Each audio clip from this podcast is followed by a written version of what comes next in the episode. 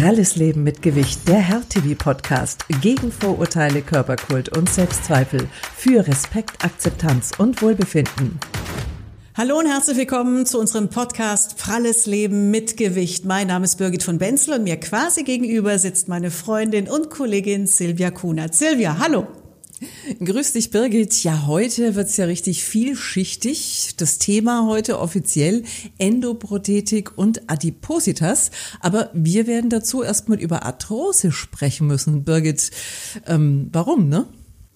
Ja, weil das eine mit dem anderen zusammenhängt. Ähm, Adipöse leiden doppelt so oft wie Normalgewichtige an Arthrose und die mhm. kann so schlimm werden, wie zum Beispiel bei einer Freundin, die wir auch heute hören werden und einem anderen Betroffenen, dass man nicht mehr laufen kann. Also dass die Schmerzen so, so, so schlimm werden, dass nur noch eine OP helfen kann. Und das ist unser Thema Endoprothese, also Prothesen, künstliche Gelenke heißt das eigentlich, ne? Vor allem mhm. bei den Knien und bei der Hüfte.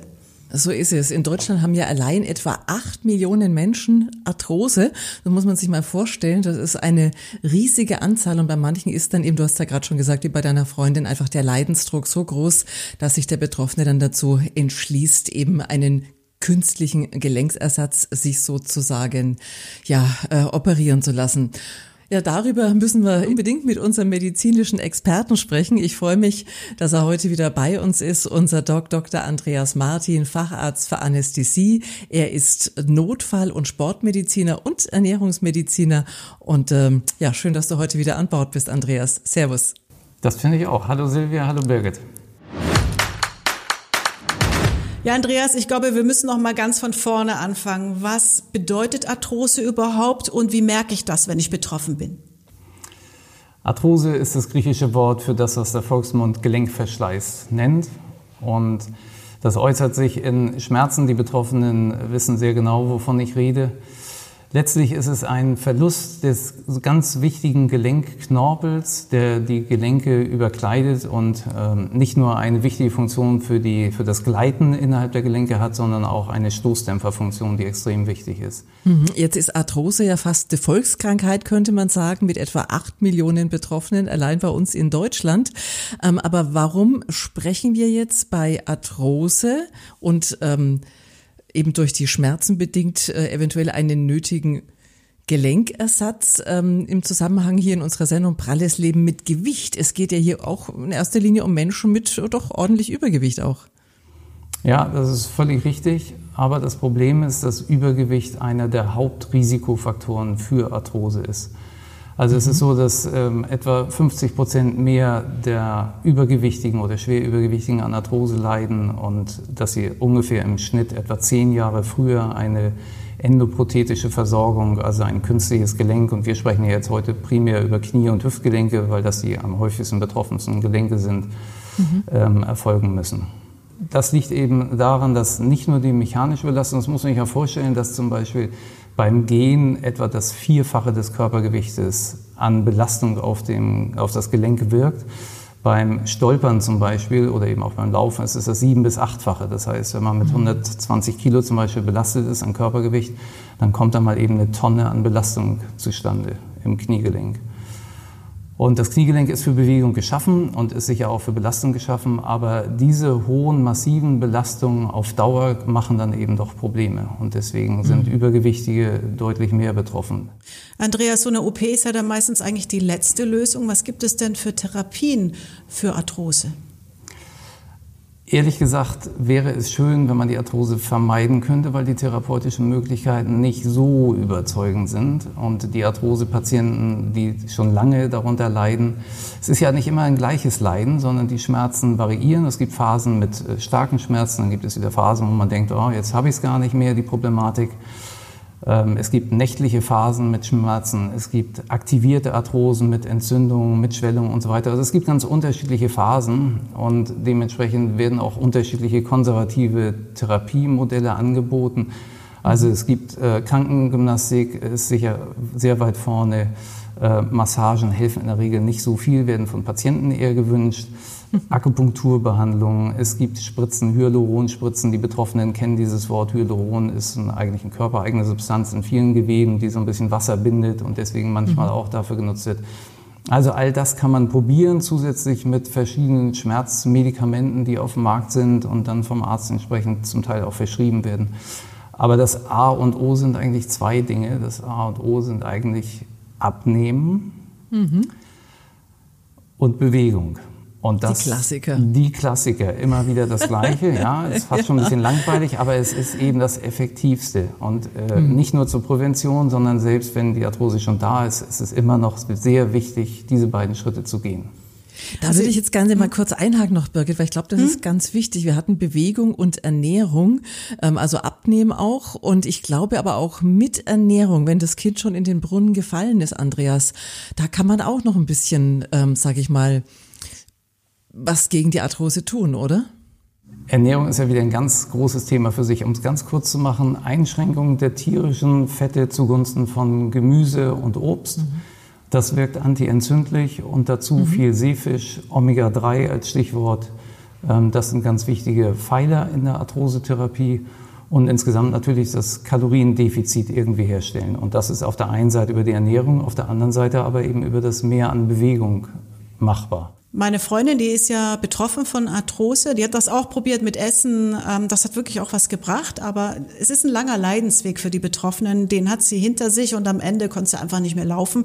Ähm, Barbara, ähm, die hat Ballett früher gemacht, die Knie sind einfach kaputt und so stand sie einfach vor einer OP und zwar an beiden Knien. Die hat sie auch machen lassen und äh, wir hören und sehen mal rein, wie sie damit klarkommt, wie das für sie war. Mir ist an beiden Knien ein sogenannter äh, Doppelschlitten eingesetzt worden. Die Operationen fand ich beide nicht schlimm. Ich hatte beim ersten Narko äh, Vollnarkose und beim zweiten Rückenmarksnarkose und ich fand beide Variationen sehr gut machbar. Jetzt ist es so, dass ich sehr gut laufen kann. Abbiegen darf ich die Knie noch 130 Grad, mehr darf ich nicht, sonst würde die ähm, Prothese beschädigt werden. Und ja, das sind aber eigentlich die einzigen äh, Sachen, die ich berücksichtigen muss. Es ist so, dass man wirklich ein neues Leben geschenkt bekommt. Andreas, ist das so, dass es generell eine verbesserte Lebensqualität nach der OP gibt, auch bei Adipösen? Im Normalfall, wenn die OP gelungen ist, dann ist das in jedem Fall sowohl für Adipöse als auch für normalgewichtige Menschen ein Riesengewinn an Lebensqualität. Und so wie deine Freundin das eben auch beschrieben hat, äh, beginnt für manche dann ein neues Leben. Die haben unter Umständen Jahre, manche Jahrzehnte fast an Leidensweg hinter sich mit verschiedensten konservativen Therapieversuchen. Und irgendwann muss man dann mit dem Arzt gemeinsam überlegen, wenn die ganzen konservativen Maßnahmen nicht mehr helfen, ist jetzt vielleicht wirklich der Schritt zur OP geraten. Aber nicht vergessen darf man dabei, dass gerade bei den Übergewichtigen die Operation ein nicht unerhebliches Risiko ist. Also die Übergewichtige haben ein deutlich höheres, wir nennen das perioperatives Risiko. Also nicht nur für die OP-Zeit im OP-Raum, sondern für das Ganze drumherum auch. Und da haben die aus verschiedenen Gründen äh, deutlich höhere OP-Risiken.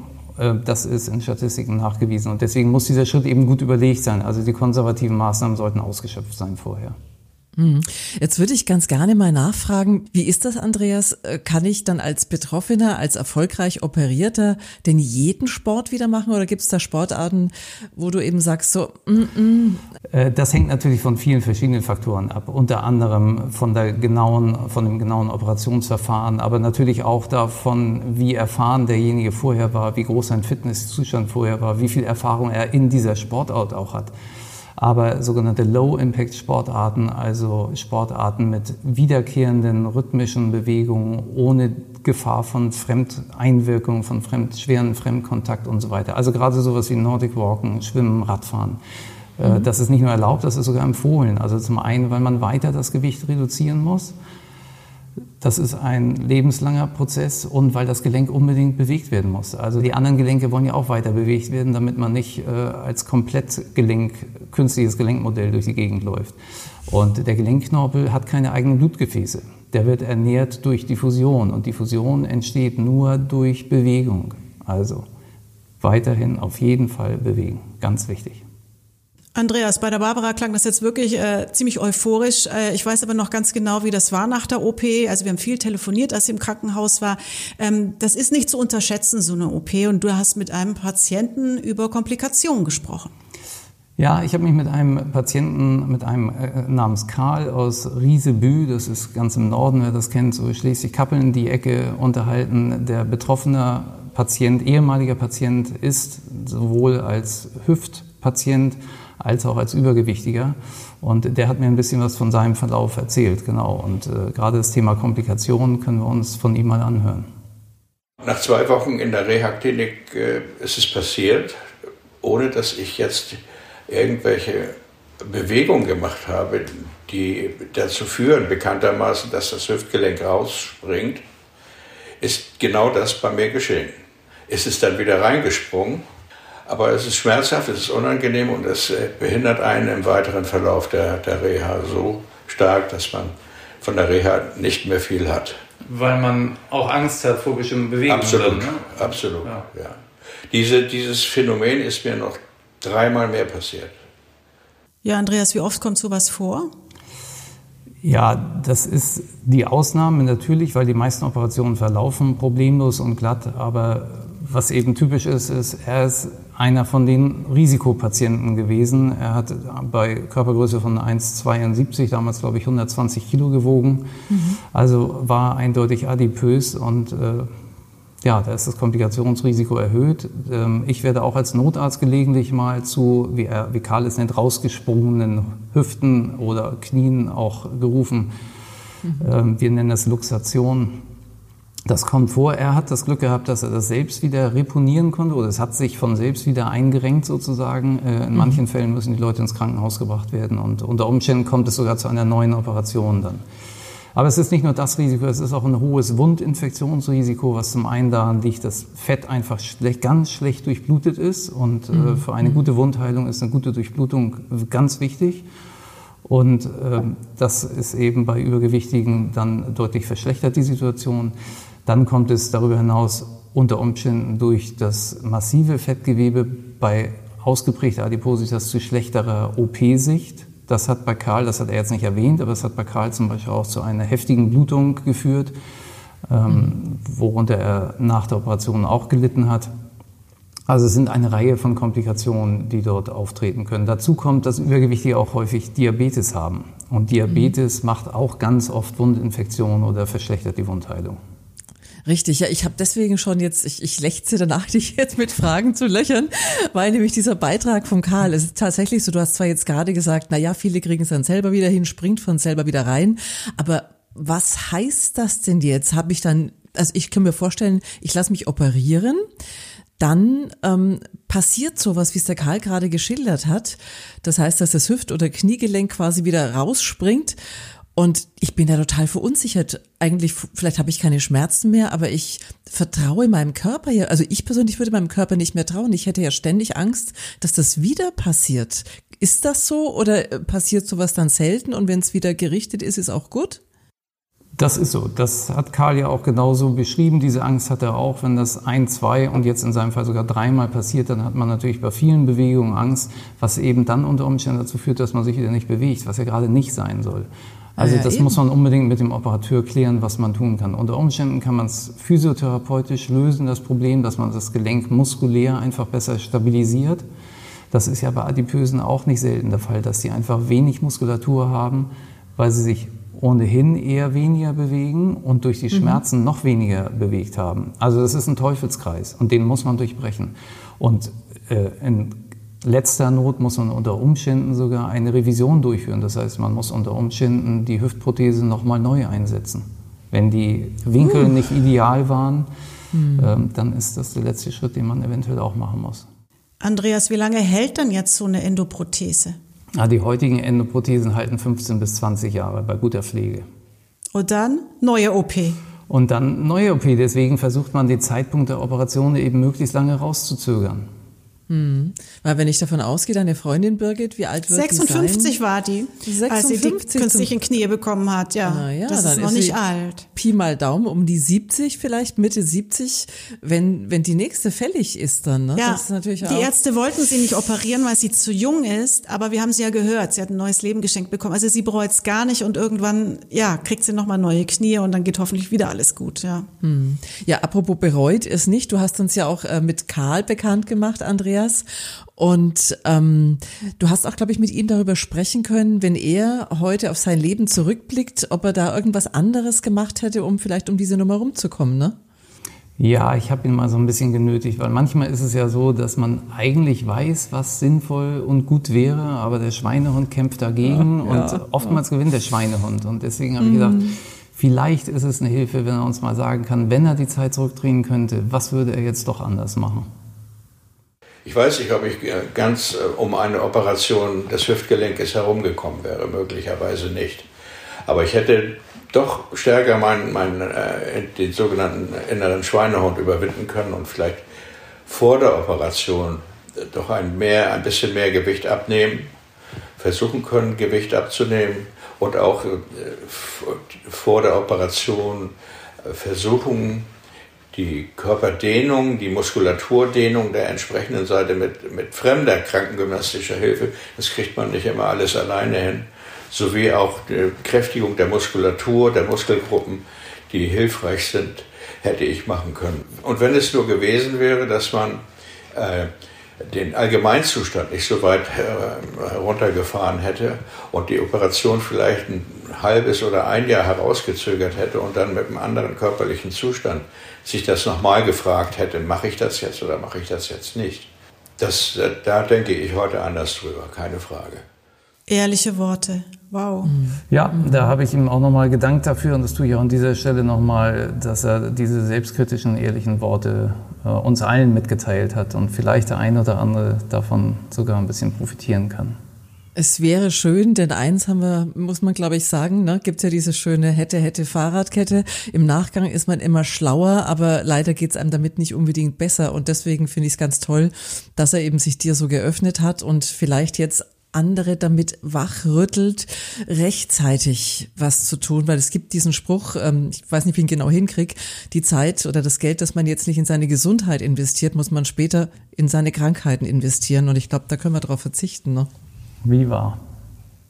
Wie finde ich denn eigentlich einen guten Spezialisten, der mir dann vielleicht auch sagt, "Hm, machen Sie mal ein bisschen Sport, nehmen Sie noch mal ein bisschen ab, dann können wir noch ein bisschen Zeit gewinnen. Oder der natürlich auch äh, gut operiert. Also das ist ja dann das Wichtigste, wenn, wenn sonst nichts mehr hilft. Ich würde den Hausarzt konsultieren dafür. Der hat am meisten Erfahrung aus der näheren Umgebung. Der kennt in der Regel die guten und die weniger guten Leute aus der näheren Umgebung. Dazu kann man natürlich Google bemühen, dazu gibt es Ärzteportals und so weiter, so Bewertungsportals.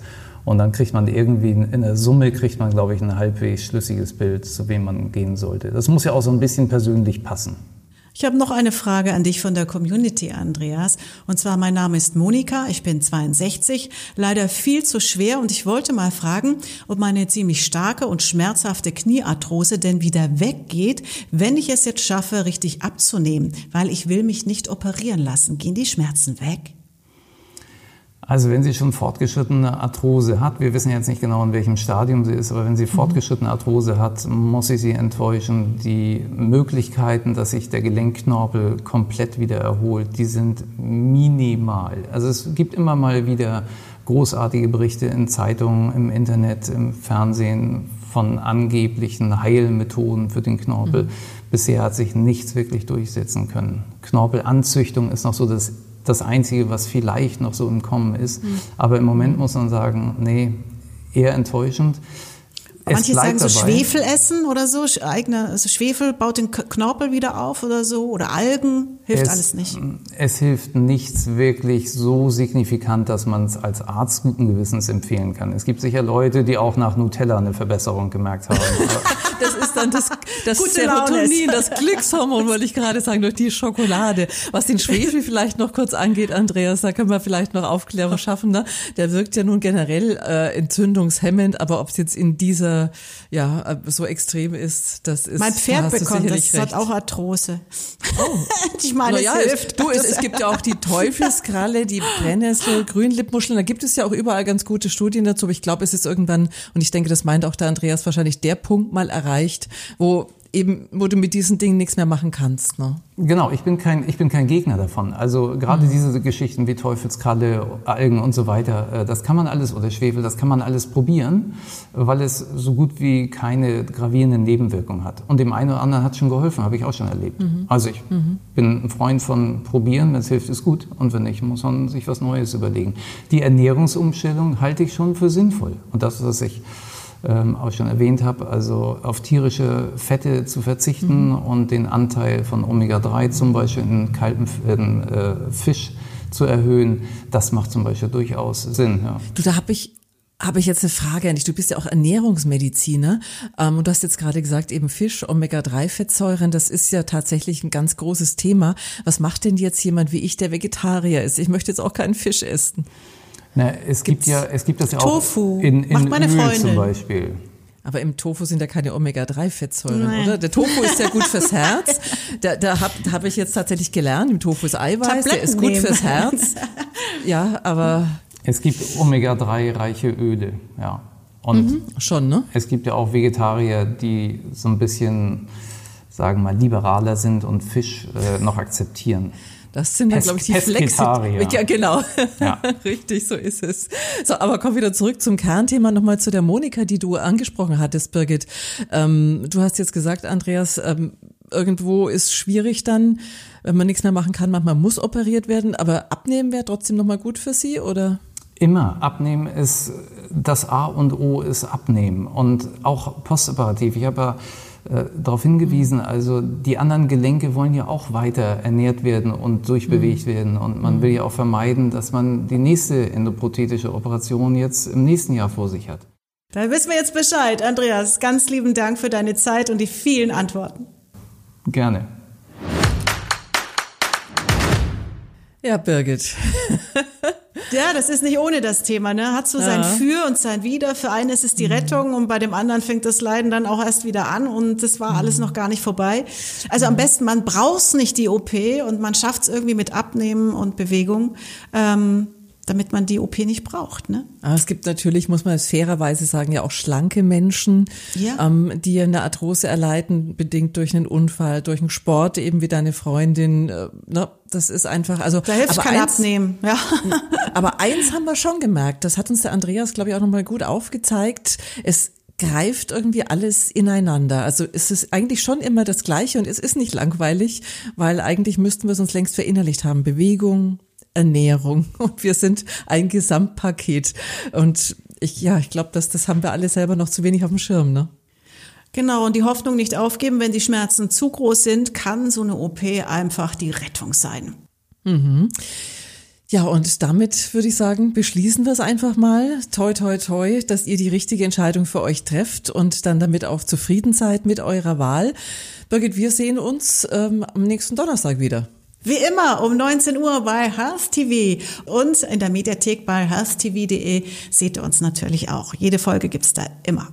Mhm. Und ihr könnt uns eure Fragen schicken, und zwar als WhatsApp-Sprachnachricht zum Beispiel. Das wäre dann die Nummer 0152 0205 1376 oder ihr mailt uns an info at healthtv.de. Ihr könnt aber auch in die Kommentarfunktionen bei Facebook oder YouTube schreiben. Apropos Facebook, am besten ihr abonniert unsere Facebook. Äh, Birgit, du bist die Facebook-Spezialistin, erzähl du mal. Eigene Seite haben wir. Also Ja, ich bin Mensch. echt ganz stolz. Pralles Leben mit Gewicht einfach eingeben bei Facebook und dann kommt's auch schon. Pralles Leben mit Gewicht heißt die Seite und da gibt's ganz viel zu unserer Sendung, zu unserem Podcast und zu diesen Themen und vor allem, ihr könnt quasi mit dabei sein in der Sendung, weil ihr eben auch da Fragen stellen könnt. Ich war vorher noch mal auf der Facebook-Seite und habe geguckt, ob jemand eine Frage gestellt hat. Also macht mit, wir würden uns sehr, sehr freuen und schön, dass ihr heute mit dabei wart. So ist es. Und nächste Woche verabreden wir uns zu Sport. Das ist dann nämlich auch das Thema unserer bin Sendung. Und da bist du, glaube ich, ganz groß mit dabei. Silvia, du bist dran.